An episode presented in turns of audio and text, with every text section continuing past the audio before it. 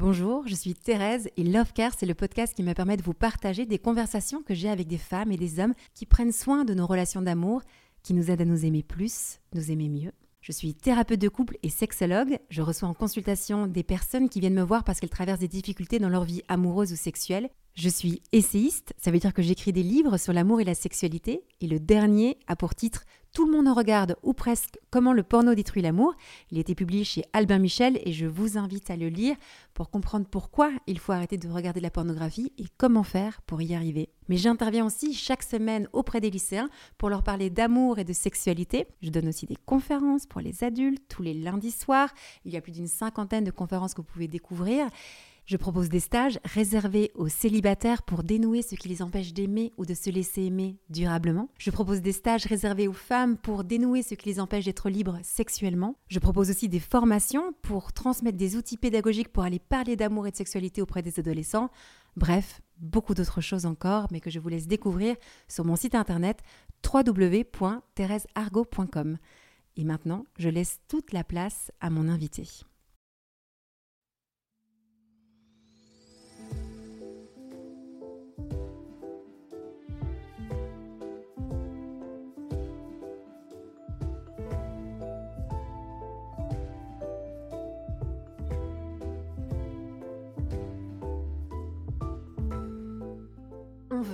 Alors on compare, on prend, on teste, on utilise. Puis on jette, on remplace et on amasse. Pas seulement les choses, les personnes aussi. Nos relations amoureuses et sexuelles sont à l'image de la société de consommation dans laquelle nous avons grandi. Pourtant, nous voulons être aimés. Être aimés durablement, être aimés pour ce que nous sommes. C'est notre désir le plus profond. Alors pourquoi y renoncer puisque c'est possible de le réaliser?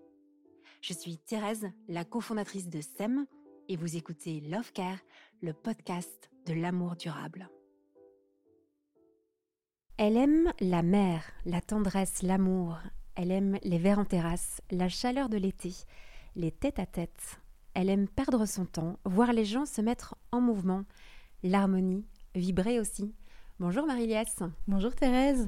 Je suis ravie de te rencontrer.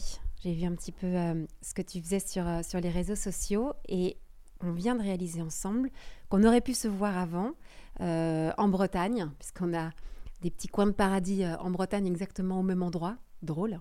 Et puis tu me dis qu'on s'était déjà vu aussi à Bethléem il y a quelques années. Et je raconte ça parce que c'est drôle la vie. Aujourd'hui, tu es. Comment tu, comment tu définirais ton, ton travail? Je vais te laisser le faire plutôt toi-même. Moi, je dis que je suis coach en relations amoureuses, et moi, je me suis spécialisée vraiment sur le célibat et le début de relation. Donc, quand je dis début de relation, c'est euh, jusqu'à un certain engagement. Euh, l'engagement, chacun a sa forme d'engagement, mais voilà. Et donc, aujourd'hui, j'accompagne surtout des femmes, parce que c'est quand même euh, aussi le sujet du féminin qui m'a un peu interpellée au démarrage de mon activité, et un petit peu des hommes, mais ça, c'est plus rare, on va dire ça comme ça. Comment est-ce qu'on devient coach? En, euh, en vie amoureuse et particulièrement sur les questions des célibataires. Qu'est-ce qui a pu se passer dans ta vie pour, euh, pour faire ce métier-là aujourd'hui? Eh bien, il s'en est passé beaucoup des choses. Déjà, moi, j'ai vécu un célibat très, très compliqué, euh, très long, très douloureux. Et, et, ça a été du coup un peu un tremplin pour moi de me dire comment moi, personnellement, j'ai envie d'avancer. Et donc, j'ai fait beaucoup de choses pour avancer dans, cette quête de l'amour, on va dire ça comme ça. Et euh, à cette époque-là, quand j'étais en train de rechercher pour moi personnellement, j'ai travaillé dans une grosse boîte du CAC 40, j'avais un gros poste. Euh, et je me sentais enfermée dans une boîte. J'avais l'impression d'être... Euh, ouais, de ne pas pouvoir en sortir, quoi. Enfermée dans un, dans un environnement... et, de, et de penser ou d'imaginer que mon bonheur serait potentiellement quand je serais en couple.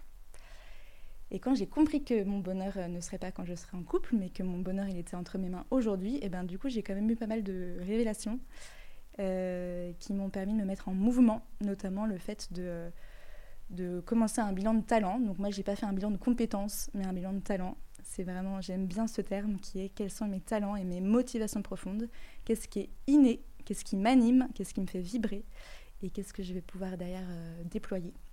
Et donc, en faisant ce bilan-là, eh ben, j'ai fini par euh, vivre un épuisement professionnel, un burn-out, pour, euh, dans d'autres termes. Et euh, parce que j'ai rejeté, j'ai vomi mon boulot. C'était vraiment hyper violent. Mais ce qui m'a sauvée, en fait, parce que derrière, j'ai choisi ma vie, j'ai choisi mon bonheur. Et, euh, et j'ai euh, voilà, j'ai changé de voie complètement en réfléchissant à...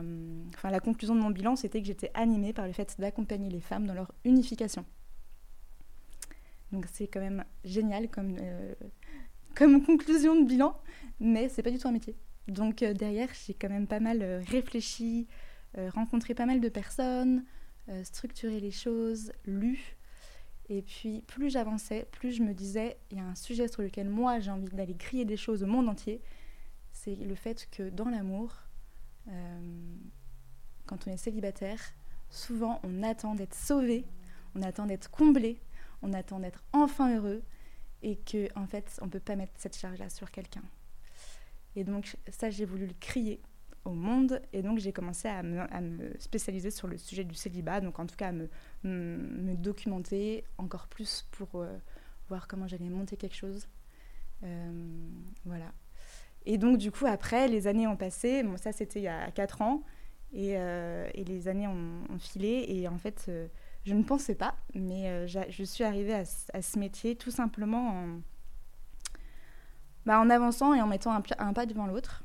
D'abord, je me suis formée pendant deux ans en psychothérapie parce que j'avais envie d'avoir des bases d'accompagnement euh, de la personne, comprendre comment fonctionne l'homme, la femme, et euh, surtout euh, comprendre la psychologie, comprendre les différentes sortes de, de psychothérapie qui peuvent exister, pour pouvoir aussi aiguiller les gens quand on vient me voir et qu'il y a des choses que je ne peux pas du tout, sur lesquelles je ne peux pas du tout aider. avoir conscience de tout ce qui existe comme outil voilà. Et puis plus j'ai pu avancer, plus je me suis rendu compte aussi qu'il me, manquait des bases sur ce sujet affectif. Euh, et je me suis formée en coaching en intelligence émotionnelle et amoureuse auprès de Florence Escaravage, qui a monté Love Intelligence il y a plus de 15 ans. Et voilà, elle m'a formée à, tout ce que. Avec, elle m'a apporté beaucoup de matière en plus de ce que j'avais pas du tout euh, encore capté. Euh, notamment sur le sujet des émotions, sur le sujet de, de la connexion émotionnelle, de euh, l'importance de, de, se laisser surprendre. Voilà, il y avait pas mal de, de beauté là-dedans. Et c'est vrai que c'est un sujet qui me, qui me passionne. Quel parcours euh, Tu as commencé en disant que tu as vécu un célibat qui était, euh, qui était très difficile et douloureux. Est-ce que je pourrais te demander ce que tu as trouvé le plus difficile à vivre en tant que célibataire? Je sais pas si j'arriverai à répondre à une chose, parce qu'il euh, y a beaucoup de choses difficiles dans le célibat. Et je pense d'ailleurs que tant qu'on n'a pas vécu le célibat, c'est hyper compliqué de se mettre à la place des autres. Euh, dans le célibat, il y a euh, cette énorme solitude, parce qu'en fait, on voit quand on a le désir d'être en couple, ben on voit toutes les personnes autour de nous qui se mettent en couple pour qui ça a l'air simple, parce qu'en fait les couples ne nous disent pas que c'est compliqué. Euh, du coup, on s'imagine, on comprend pas pourquoi nous on n'y arrive pas. Et donc il y a toute cette remise en question et beaucoup de pleurs, de tristesse, voilà. Et puis l'impression de ne pas avancer, de se dire les autres avancent et puis moi j'avance pas. Je pense qu'il y a énormément de choses. Il y a la solitude, il y a euh, quand on a une femme, le désir de, maternité qui est quand même hyper présent. Euh, voilà, il y, a vraiment euh, cette complexité et surtout de se retrouver parfois face à des personnes qui nous disent Non, mais c'est pas si compliqué que ça.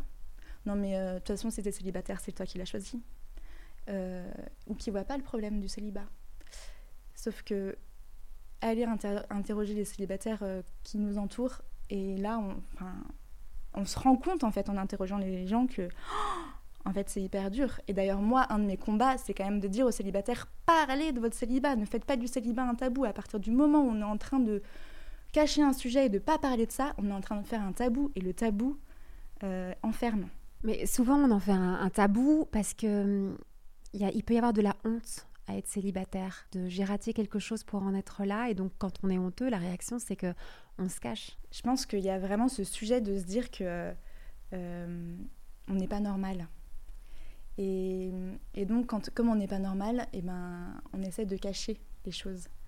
Mais est-ce que la, situation du célibataire, c'est pas une histoire euh, très culturelle? Ce que je veux dire par là, c'est qu'en fonction des villes où on habite, euh, c'est plus ou moins facile de vivre son célibat. Quand on habite en plein cœur de Paris, il y a énormément de célibataires jusqu'à 40 ans, vraiment énormément. Et donc, c'est pas un problème de trouver des amis qui sont aussi célibataires quand on habite dans des villes plus petites euh, où euh, il y a plus de familles, ça peut être euh, difficilement vécu. Ou alors aussi quelque chose d'un milieu social. Il y a des milieux où on se marie très jeune, des milieux où on se marie pas, où on se marie très tard.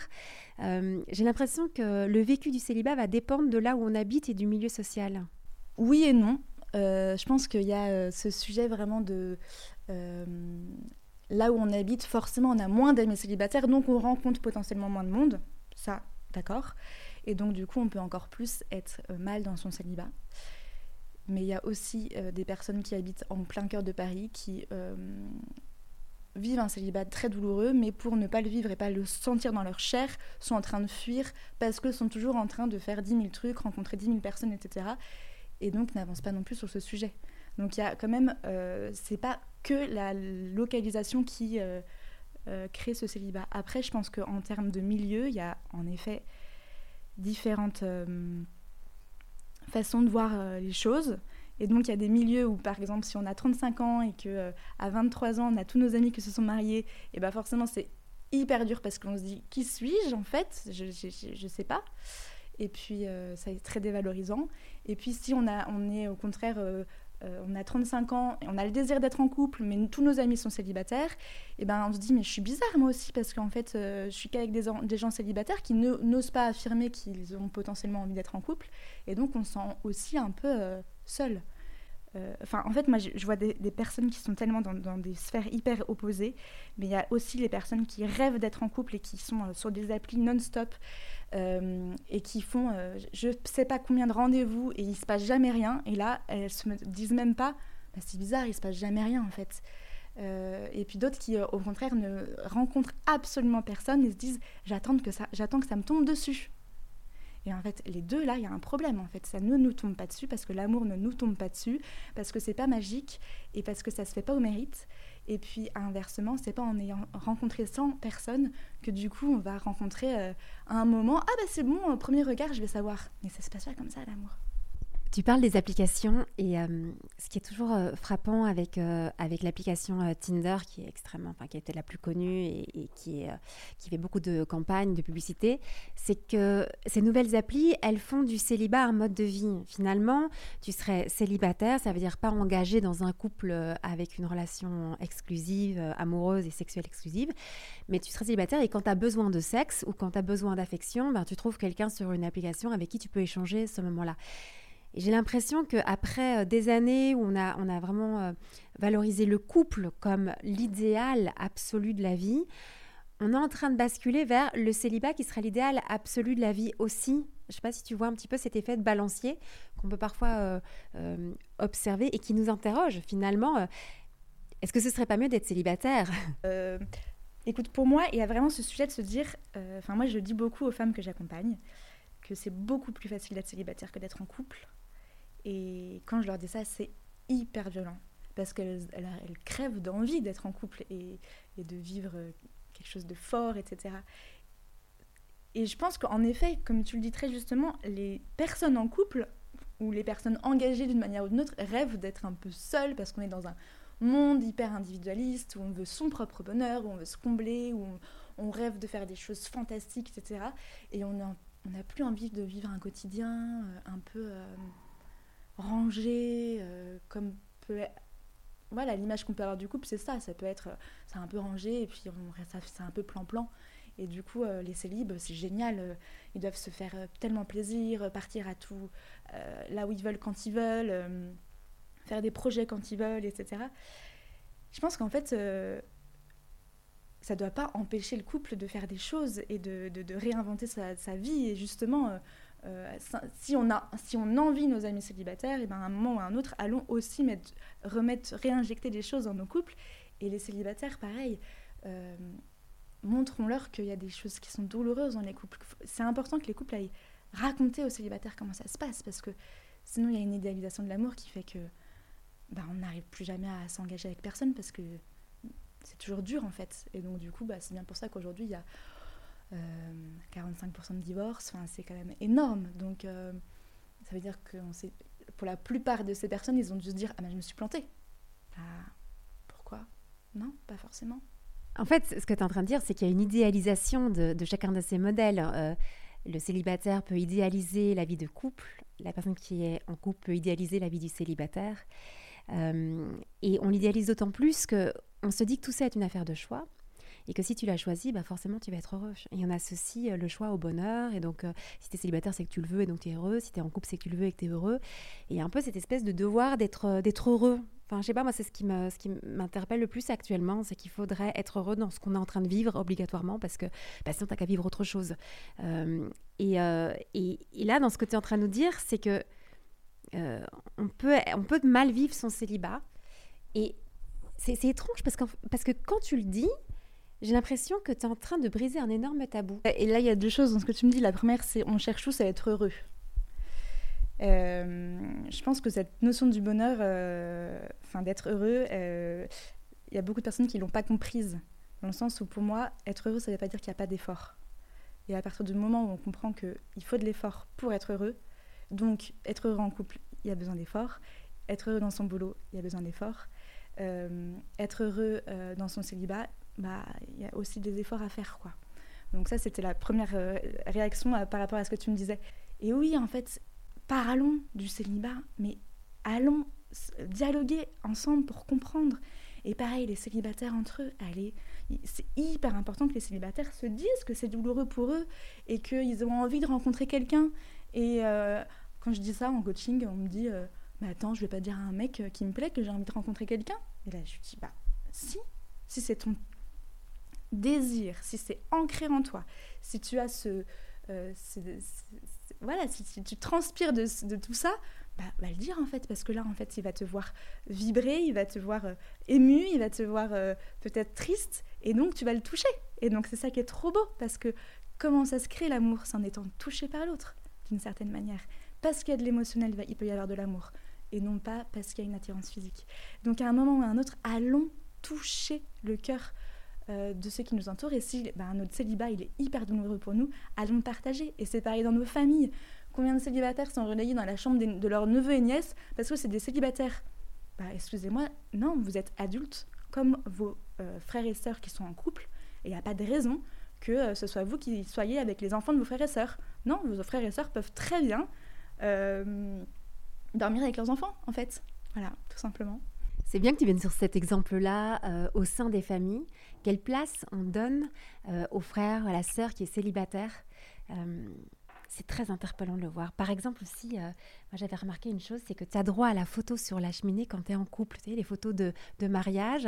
Et puis en fait, si tu es célib, non, tu pas une photo de toi tout seul. quoi. C'est comme si une fois que tu étais marié, tu avais un accès à certaines choses que tu n'as pas si tu es célibataire et ça peut être extrêmement violent. Euh, et on ne se rend pas toujours bien compte euh, au sein des familles comment est-ce qu'on peut aussi euh, être dans, une espèce de, rejet. Où et, tout à l'heure, tu disais, on a l'impression de ne pas avancer. Il y a quand même ce qu'une famille peut renvoyer à ce niveau-là, c'est quand tu es célibataire, tu n'avances pas. Parce que avancer, ce serait être marié, avoir des enfants. Ouais, c'est marrant parce que moi, j'ai passé plusieurs années de, plusieurs étés à ne pas aller dans ma famille parce que je ne voulais pas. Euh, bah, je voulais pas euh, être avec mes frères et sœurs qui sont tous en couple, qui ont tous des enfants. Euh, je voulais pas être là, euh, célibataire au milieu de tous. Et je voulais pas non plus me retrouver dans un lieu familial où il y a plein d'amis qu'on connaît depuis toujours, qui ont tous évolué et qui et moi je me retrouvais face à eux en me disant bah en fait moi qu'est-ce que je renvoie en fait? Voilà il y a vraiment ce. Euh, et c'est pour ça que je euh, j'encourage à aller euh, dire, que les célibataires aillent prendre la parole, à dire les choses à leur famille, à leurs parents, à leurs frères et sœurs. Parce que oui, on a le droit de pas venir en vacances en famille si c'est trop douloureux pour nous. Oui, on a le droit de, de, de dire, bah, en fait, j'aimerais bien qu'on se fasse des journées entre, entre, adultes et les enfants, si on peut, si possible, les, les, faire garder ou je ne sais quoi, et ben on le fait. Oui, on a le droit, surtout que moi, j'ai je trouve que c'est hyper important d'entendre ça, les célibataires, personne ne prend soin d'eux au quotidien. Ils n'ont jamais de câlin, ils n'ont pas d'enfants, ils n'ont pas de conjoint. Donc, qui prend soin d'eux au quotidien? Leurs amis Oui, mais leurs amis, ils ont leur vie en fait, donc ils sont pas là. Donc quand on se retrouve en, famille, on a besoin, on a vraiment besoin de sentir qu'on prend soin de nous. Moi, je me souviens avoir dit un jour à ma mère, mais moi, j'ai besoin juste que tu prennes soin de moi quand je suis là. Bah, elle a été aux petits soins après, systématiquement. Et en fait, c'est juste hyper important de, euh, de sentir qu'on est aimé. Parce qu'en fait, qui nous aime? Ben, On ne le sait pas vraiment, en fait. Personne nous dit, euh, ne dit aux célibataires « je t'aime ». Personne euh, prend ce temps-là. Et en fait, juste quand on est en famille, laisser une place particulière aux célibataires plutôt que de les mettre de côté, je pense que déjà, ça ferait beaucoup, beaucoup, beaucoup de bien. Merci de le dire. T'as trop raison. Et je pense que ça nous secoue tous de t'entendre parce qu'on se rend bien compte qu'on peut avoir ces comportements qui sont euh, pas du tout ordonnés à l'amour, qui sont euh, qui sont vraiment très centrés sur, euh, sur le couple, le couple. Et ouais, vraiment, merci de le dire, tu as raison. Maintenant, on a aussi cette idée aujourd'hui que pour former un couple heureux, et je suis souvent la première à le dire, il faut deux célibataires heureux. C'est bien d'être bien aussi avec soi avant d'être bien avec quelqu'un. Mais à t'entendre, je suis en train de me dire, mais est-ce qu'on n'est pas dans une espèce d'illusion de dire qu'on pourrait être un célibataire heureux? T'en parlais un petit peu, mais, mais est-ce que vraiment c'est possible? Au fond de toi, tu crois à ça? Je pense que c'est possible d'être heureux en étant célibataire, mais euh, je pense que c'est difficile d'être complètement et pleinement heureux, notamment parce qu'il y a une énorme part de manque, en fait. Euh, mais ça encore, c'est pour les personnes qui sont en souffrance dans leur célibat. Je le dis parce que c'est important de l'entendre. Euh, attendre d'être absolument heureux, épanoui, bien dans sa vie euh, pour sortir du célibat, je pense que c'est aussi une illusion. Parce que c'est aussi parce qu'on a un manque, qu'il y a un manque dans notre chair, qu'on sent que nos tripes sont touchées, etc., que du coup on est capable de rencontrer l'autre. Et que si on est juste des célibataires heureux qui n'arrivons pas à rentrer en relation intime euh, avec ceux qui nous entourent, quand je parle d'intimité, c'est d'aller montrer sa vulnérabilité, tout simplement. Si on n'en est pas capable, eh ben, on ne va pas pouvoir euh, rencontrer l'autre, en fait. Donc, euh, tomber amoureux et, euh, et, se laisser... et inversement. Enfin, il y a vraiment ce... Donc, être absolument heureux célibataire, attention. En revanche, attendre d'être sauvé dans le couple, ça, c'est la deuxième chose. Et là, c'est pas possible. Donc, moi, j'aime bien dire, si vous êtes malheureuse ou malheureux seul, bah vous serez malheureux en couple en fait, parce que c'est pas le couple qui va vous, vous sauver. Donc trouvez un équilibre de vie dans lequel vous êtes bien pour derrière, quand vous serez en couple, continuer dans cet équilibre de vie ou réinventer les choses avec votre, euh, votre conjoint. Tu as dit un mot qui me semble essentiel, c'est la vulnérabilité. Est-ce que dans le fond, c'est pas ça le véritable nœud? C'est de ne pas arriver à dévoiler cette vulnérabilité, avoir en fait très peur de se montrer vulnérable. C'est exactement ça, je pense. Enfin, j'en suis même persuadée. C'est, euh, on est dans un monde où on est euh, super fort. On est des superwoman, des superman. On arrive à, pour la plupart, à, gérer sa vie, à, avoir des bons boulots, à, avoir des amis, à être beau, etc. Et on montre jamais toute cette part de vulnérabilité, tout cette, bah, ce manque, par exemple, qui peut être lié au célibat ou ou toutes euh, les émotions qu'on peut vivre, ou euh, tout ça, en fait, on ne le montre pas et on dit que tout va bien et c'est super et c'est génial. Et après, on se retrouve seul et on pleure. Bah oui, mais en fait, allons pleurer avec les autres, allons montrer notre vrai être profond. Euh, moi, j'aime bien prendre cette image de montrer, montrer le cœur de notre cœur à nous et pas. Enfin, voilà, comme s'il y avait une poupée russe. Et qu'est-ce qu'il y a au fond, au cœur de cette poupée russe? C'est ça qu'il aller montrer aux autres et c'est ça qui va nous permettre d'aimer et d'être aimé. Euh, et la vulnérabilité, pour moi, c'est vraiment le chemin, mais le, limite l'unique chemin euh, pour réussir à, être en couple, en fait. Et, et à être en couple avec quelqu'un qui nous correspond. Parce qu'en fait, moi, j'aime bien dire aussi, on peut être en couple avec n'importe qui. En deux secondes, c'est possible. Alors, ça fait, ça fait peur à beaucoup de personnes parce que euh, c'est souvent. Euh, enfin, il y en a beaucoup qui n'y arrivent pas à être en couple. Mais je pense que voilà, c'est vraiment aller sortir toutes les, toutes les couches et, oser montrer le cœur de notre être. quoi. Mais si on a du mal à montrer cette vulnérabilité, c'est pas pour rien. C'est que ça s'inscrit dans une histoire, un vécu. Alors, comment est-ce que toi tu, fais, comment est-ce que tu accompagnes pour dépasser cette peur-là de se montrer, euh, de, montrer son cœur, de montrer sa vulnérabilité? On fait comment? Eh bien moi, il y a deux sujets sur lesquels j'aime beaucoup intervenir. Euh, le premier, c'est les émotions. C'est prendre conscience qu'on a des émotions et que nos émotions, elles sont trop belles. Euh, si je suis stressée, bah, je vais le dire en fait, je suis un peu stressée. Si j'ai peur, bah, je vais le dire, j'ai peur. Euh, et en fait, rien que ça, la personne qui est en face de nous, elle va vraiment nous écouter. Alors que si on ne dit pas l'émotion qu'elle a, mais on est en train d'être un robot qui sera la même personne que ce soit X, Y ou Z. Sauf que chacun est unique. donc allons montrer notre unicité au travers de nos émotions et au travers de ce qui fait que nous sommes nous. Donc c'est-à-dire de notre vécu. Quand je parle de notre vécu, je ne dis pas d'aller raconter tout ce qu'on a vécu à, la personne ou aux personnes qui sont en face de nous, mais c'est de prendre conscience que nous sommes cette femme ou cet homme parce que nous avons vécu telle chose et donc du coup nous avons cette merveille en nous. Et donc moi je vais vraiment aider les, les, les, uns et les autres à prendre conscience que non, c'est pas une honte, cette, ce passage de ta vie. Non, ça, il faut pas que tu le caches, ça fait partie de toi. Et ça, c'est canon, mais raconte-le avec émotion, avec toute ta vérité et ta franchise, et pas comme quelque chose de banal. Ah bah oui, moi j'ai bossé dans tel boulot, et du coup, et là, en fait, il n'y a aucun rythme, il n'y a aucune vérité, il y a juste. Euh, enfin, il manque tout, quoi. Donc, allons juste incarner ce qu'on est en train de raconter. Donc, pour moi, il y a deux leviers c'est vraiment l'émotionnel et le fait de se rendre compte de toute la merveille qu'on est.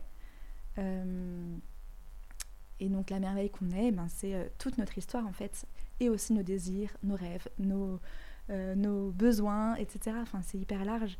Mais voilà, c'est les deux leviers que je vais vraiment activer. Et, et là-dedans, pour les mettre en place au quotidien, parce qu'en fait c'est hyper dur, hein, je ne leur dis pas, voilà, c'est votre merveille, allez la raconter mais c'est déjà euh, oser aller euh, dénouer les relations. Là, je sais pas, hier j'étais encore en coaching avec une femme qui me parlait d'une relation dans son boulot où euh, elle était. il y avait un de ses collègues qui l'agaçait au plus haut point. Et du coup, je lui ai dit, bah, va parler avec lui, va poser, va lui dire, mais je comprends pas pourquoi tu es en colère contre moi, est-ce qu'on peut essayer d'en parler, etc. Et en fait, rien que ça, on dénoue les nœuds dans les relations du quotidien pour pouvoir derrière être capable de parler de soi, en vérité, simplement avec nos émotions. Et donc là, on amène toute cette vulnérabilité qui est juste notre personne en fait. Mais là où il peut y avoir une confusion, c'est qu'on se dit, euh, on confond en fait euh, euh, vulnérabilité et transparence, et on se dit qu'on voudrait être aimé pour ce qu'on est. et certaines personnes, certains célibataires aussi ont tendance à un peu balancer toute leur histoire en disant voilà, je vais tout raconter, comme ça au moins, euh, je t'ai tout dit, euh, je t'ai pas menti, et puis tu sais qui je suis, et puis c'est à prendre ou à laisser quoi.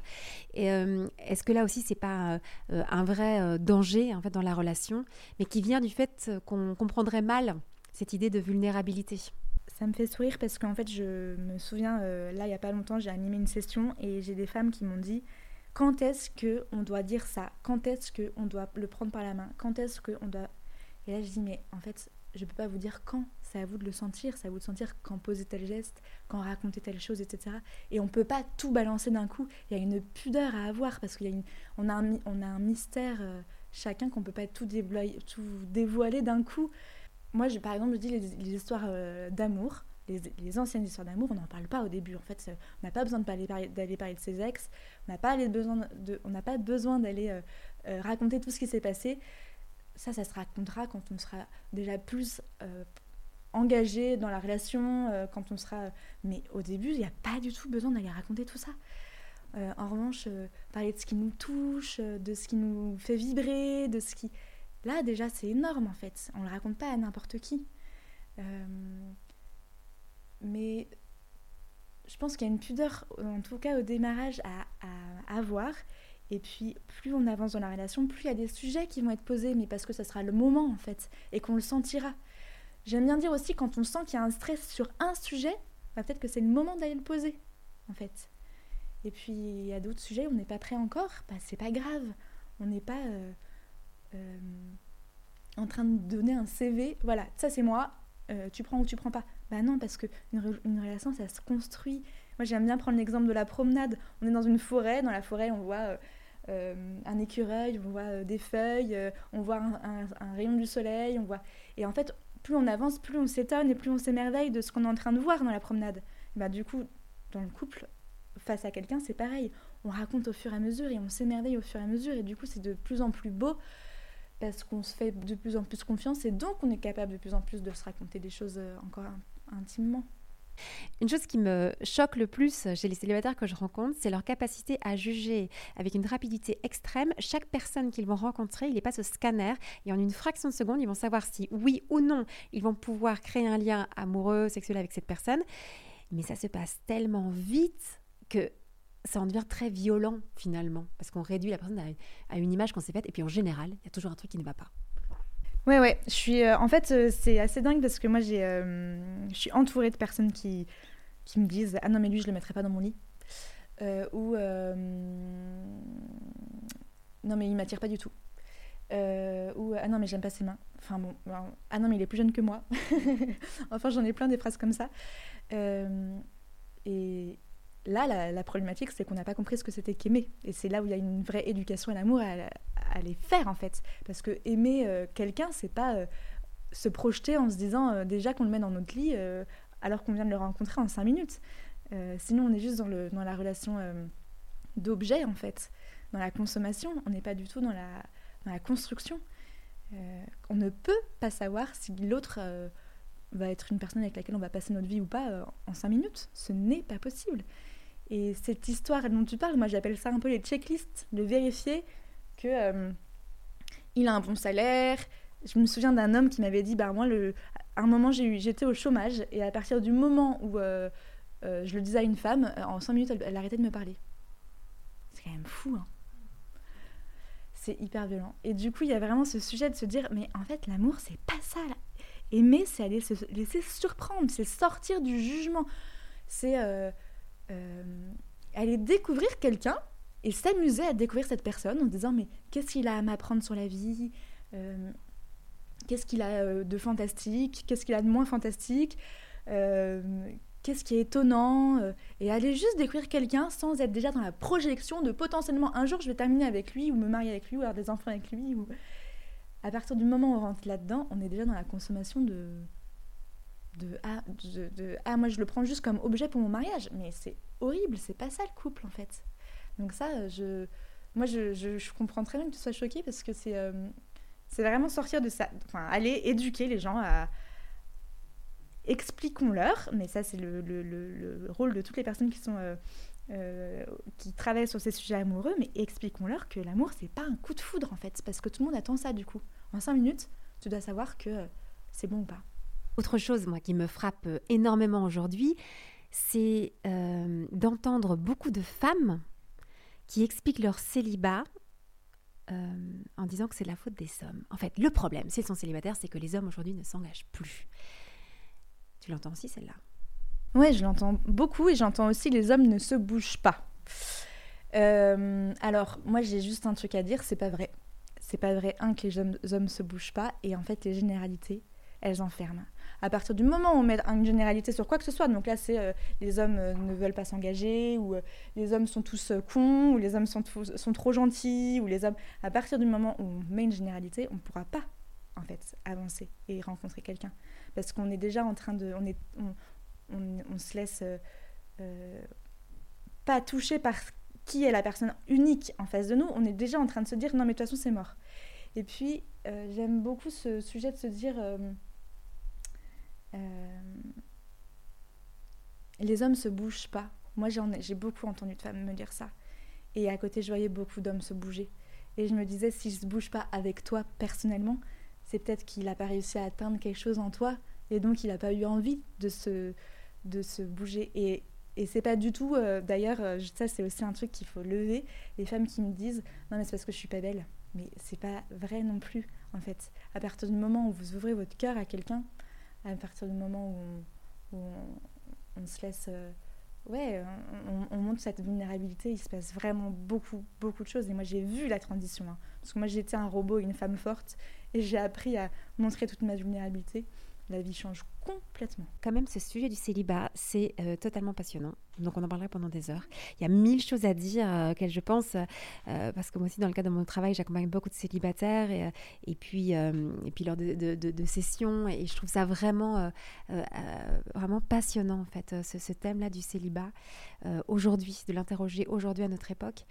Marie-Lès, s'il y avait une chose que tu aurais bien voulu entendre, que tu as comprise plus tard, au travers de, ton cheminement, de tes réflexions, de tes formations, des accompagnements maintenant que tu fais, ce serait laquelle? Qu'est-ce que tu aurais envie de dire aujourd'hui euh, euh, à tous les célibataires qui nous écoutent?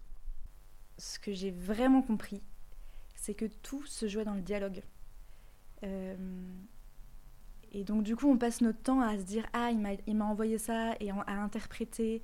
Ah il s'est passé ça et donc c'est forcément qu'il n'y a pas de qu'il n'est pas intéressé. Enfin bref, il y a tout un langage non dit qui fait que les gens n'avancent pas.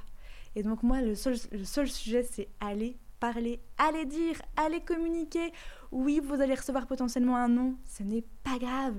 Au moins, vous avancez et ne mettez pas une énorme émotion sur quelqu'un en vous disant si je, si je me prends un vent euh, ou un non ou un, silence, et ben du coup, c'est que c'est mort pour moi en fait. C'est pas du tout euh, juste moi j'en ai pris, enfin je, vois juste la manière dont moi j'ai avancé et la, manière dont les femmes que j'accompagne avancent aussi, mais il y a vraiment ce sujet entre le moment où moi je ne parlais pas quand j'étais en couple, j'étais, euh, je faisais tout pour m'adapter à l'autre, tout pour plaire à l'autre, tout pour euh, parce que j'avais peur de le perdre, et puis le moment où au contraire euh, j'ai appris à, à, dialoguer, à poser les choses, etc. Ben en fait la relation est dix fois plus belle, mais le seul sujet c'est oser parler. Oui ça fait peur c'est clair, ça fait trop peur d'aller dire à l'autre qu'on est gêné, d'aller dire à l'autre qu'on a peur, etc.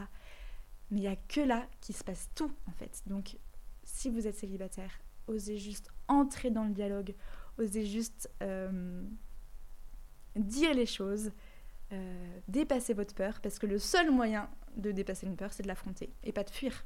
La fuite, elle, elle aide pas à avancer. Donc, on affronte la peur, et après, on se sent quand même vraiment mieux. Merci euh, de nous partager tout ça. Merci aussi pour, euh, pour ta sincérité, d'être comme ça aussi, euh, aussi authentique et de nous partager ce chemin de vie. ça m'a fait du bien, en fait, de t'entendre pouvoir aussi dire les choses qui sont difficiles. Je sais pas, c'est ça qui a, qui a, le plus résonné en moi dans cette, dans, cette interview, parce que, parce que j'ai l'impression que voilà, c'est quelque chose qui ne se dit pas. Et justement, montrer cette vulnérabilité je garde ce mot-là, la vulnérabilité. Euh, tu as parlé aussi beaucoup d'apprendre à accueillir ses émotions. Euh, chez SEM, on vient euh, justement de produire une masterclass qui permet de, de, faire ce chemin-là, d'apprendre à accueillir ses émotions, le fonctionnement de ses émotions, d'arriver à les gérer. Elle est, elle est merveilleuse cette masterclass et je vous la recommande en tout cas dans le prolongement de tout ce que tu viens de partager parce que c'est un élémentaire. D'ailleurs, cette masterclass, elle vient dans une, collection qu'on appelle les indispensables. C'est-à-dire que c'est indispensable de savoir faire ça et de connaître ça pour pouvoir être en relation. Euh, malheureusement, on est très peu à avoir reçu, euh, personne quasi, une formation, euh, une transmission sur tout ce qui concerne nos émotions. Et donc, on est très handicapé dans nos relations à cause de ce manque cruel qu'on essaye de combler chez SEM. Donc, merci beaucoup en tout cas de revenir là-dessus. Et, on aurait envie de poursuivre. En tout cas, on peut déjà suivre ton travail. Et j'espère qu'on aura l'occasion de créer aussi d'autres choses ensemble parce que vraiment le sujet du, du, célibat est, essentiel euh, dans, notre, euh, dans, dans ce qu'on essaie de produire aussi chez SEM, euh, d'accompagner dans tous ces états de vie. Et, et derrière, tu l'as bien dit et redit, on a tous ce désir d'aimer et d'être aimé et, et, de pouvoir le réaffirmer. On a le droit de dire qu'on a ce désir-là, même si on ne le vit pas aujourd'hui, on a le droit de le dire. Merci Mariès. Merci beaucoup Thérèse. À bientôt.